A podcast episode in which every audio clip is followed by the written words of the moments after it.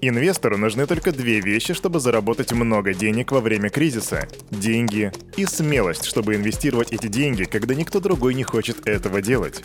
Говард Маркс Эй, салют, Криптусы! Привет, Крипто братва, Кирюха здесь. И команда Криптус желает вам потрясающего настроения. На ваших часах сегодня 9.00, а календарь сегодня показывает 1 декабря, что значит, что у нас сегодня первый день зимы. Ну скажи, радуешься? Вот этот Jingle Bells, Кока-Кола, которая, кстати, да-да, а, что-то я про Кока-Колу-то лишнего дал. Короче, что мы делаем здесь на Daily Digest? Все как всегда. Сегодня мы сделаем распаковку рынка, а потом обзор новостей, где Кирюха расскажет тебе о том, что Telegram идет в крипту, о том, что Binance покупает биржу, Сэм расскажет нам о причинах краха, а также Uniswap запускает NFT-агрегатор. И о всем об этом буквально через пару мгновений сразу после странички нашего топ-спонсора.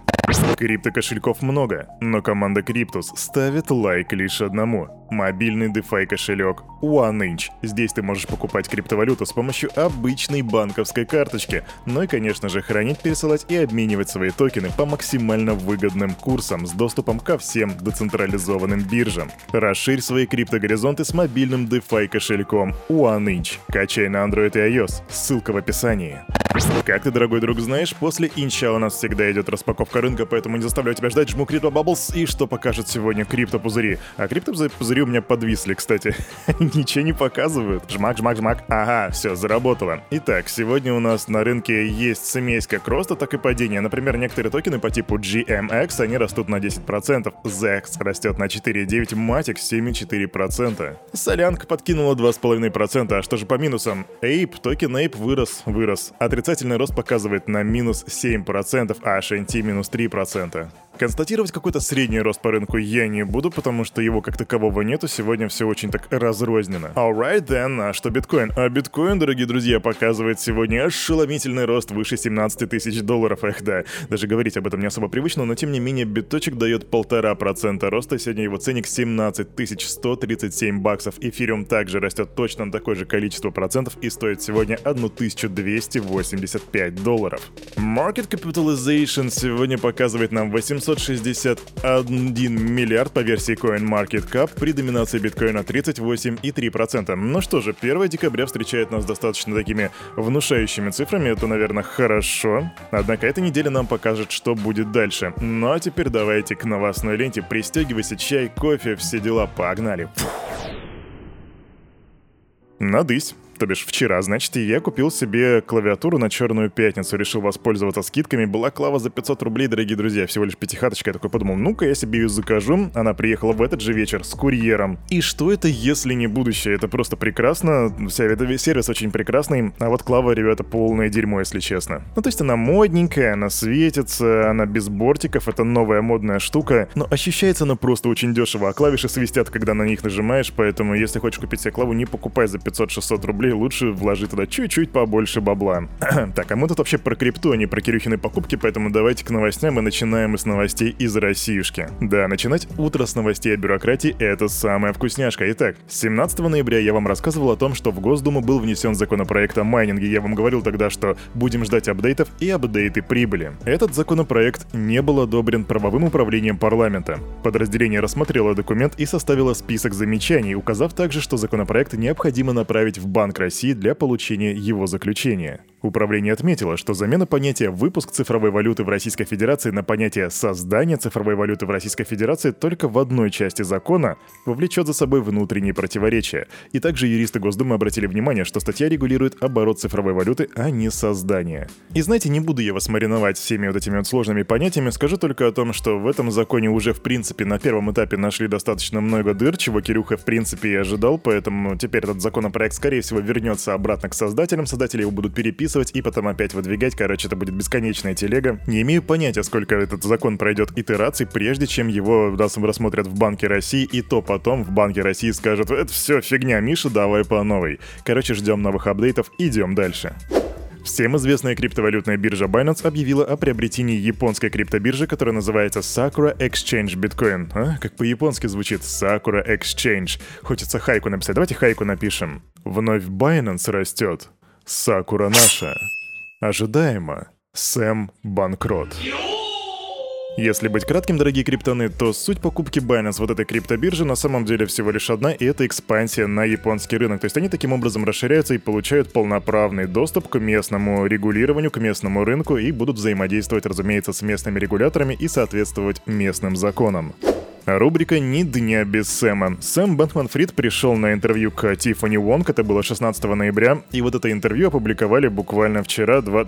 позавчера, 29 ноября. Так вот, на этом интервью он сказал, что коллапс токена FTT вызван не недостатком ликвидности, а действиями инвесторов, которые испытывали страх из-за сложившейся ситуации на рынке. И, кстати, знаете, подобное Объяснение было и у До Квона. Он сказал, что если бы инвест- инвесторы вели себя более спокойно, это не привело бы к спирали смерти. Я думаю, что FTT имел реальную ценность. Во многих отношениях токен был более законным, чем другие цифровые активы. Он имел большую экономическую поддержку, чем другие тро токены, и неликвидность не была причиной краха. Это массовая корреляция событий во время рыночных движений, особенно когда они вызваны страхом перед самой позицией.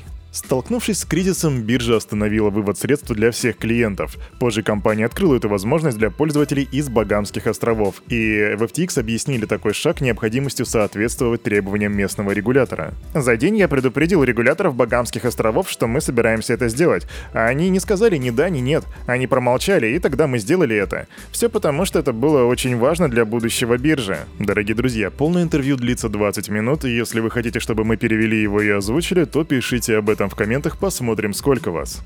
Кстати, о переводах и интервью. А ты знал, что у команды Криптус есть второй канал, куда мы выкладываем различные переводы различных интервью с различными классными мыслителями? Нет, не знал? Так вот, канал называется Big Brains. Он есть как на Ютубе, так и в Телеге. У нас на Ютубе уже почти полторы, даже, возможно, больше тысячи подписчиков, и там уже есть два интервью, и на этой неделе, и, возможно, на следующей выйдут еще больше. Хочешь смотреть различные интервью на различные тематики не только о крипте и при этом думать? Подписывайся, ссылочку я оставлю в комментариях и не пропускай ничего интересного. Кстати, переводы в моей озвучке. Еще одна небольшая причинка подписаться.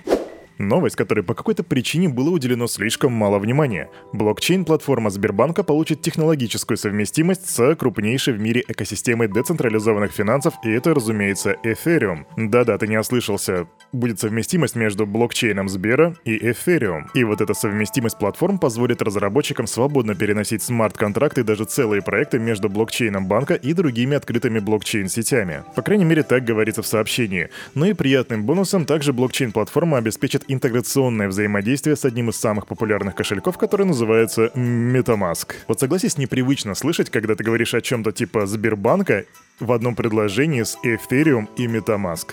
И ты сейчас спрашиваешь, ну а как получить доступ к этой платформе? Ну очень просто, ты, если ты разработчик, то ты можешь направить свою заявку прямо в Сбербанк для получения доступа к платформе. А дальше уже do your own research. Идем дальше. Новости от Uniswap. Команда децентрализованной биржи запустила свой собственный NFT-агрегатор. Теперь пользователи получили возможность торговать невзаимозаменяемыми токенами, aka NFT-шками с ведущими платформами по типу OpenSea. Ну а в чем киллер фича, зачем ими пользоваться? Ну, как они пишут, э, благодаря смарт-контракту Universal Router, участники торгов смогут экономить до 15% на транзакционных расходах по сравнению с другими NFT-агрегаторами. Ну а также, помимо этого, первые 22 тысячи адресов, которые приобретут токены через сервис, получат скидки на газ. Любишь nft любишь торговать nft любишь спекулировать или просто коллекционировать, попробуй воспользоваться этой платформой и потом напиши в комментах, что почем, как все это работает, насколько это удобно и user-friendly. Мы будем ждать твоего коммента. И тут на сцену выходит тот, кого мы практически никогда не видим в рамках Daily Digest. Это, дорогие друзья, Павел Дуров. Он заявил о следующем. Команда Telegram займется разработкой некостадиальных кошельков и децентрализованных приложений. Вот цитата. «Индустрия блокчейна построена на перспективе децентрализации, но в итоге вся власть оказалась сосредоточена в руках нескольких человек, которые начали злоупотреблять ею. В результате многие люди потеряли деньги, когда обанкротилась FTX. По мнению Дурова, отраслевым проектам следует, так сказать, вернуться к корням, то бишь перейти на бездоверительные транзакции и некостадиальные кошельки. Также основатель Telegram отметил Marketplace фрагмент, который они запустили в октябре 2022 года. Он рассказал, что над платформой для продажи идентификаторов учетных записей в течение пяти недель работала команда из пяти человек, в том числе и сам Дуров. Фрагмент добился потрясающего успеха. Менее чем за месяц на нем были проданы идентификаторы на сумму более 50 миллионов долларов. На этой неделе проект выходит за рамки имен пользователей. И что значит выходит за рамки имен пользователей, пока непонятно, но если на этой неделе, то мы ждем апдейтов. Также в заключении Дуров заявил, что команда Telegram намерена создать набор децентрализованных инструментов, включая некастодиальные кошельки и децентрализованные биржи на базе блокчейна Тон. Ага. Ну что ж, дорогие друзья, я вам говорил, что в декабре вам придется запасаться попкорном, потому что у нас тут будут движуха с Binance, а теперь у нас, видимо, будет и движуха с Telegram. Посмотрим, что будет, и я уже заготовился попкорном. А на этом, на это замечательное утро четверга у этого парня за микрофоном все. Кирюха с вами был, да, бла Я забыл, что тут нужно говорить, сорян. А, короче, да, ставьте лайки там, вот это вот все обязательно, потому что это подогревает Кирюху, а Кирюха подогревает вас в Daily Digest каждый день. И, конечно же, помните, что все, что здесь было сказано, это не финансовый совет, не финансовая рекомендация. Делай собственный research, прокачивай критическое мышление. До свидания, пока!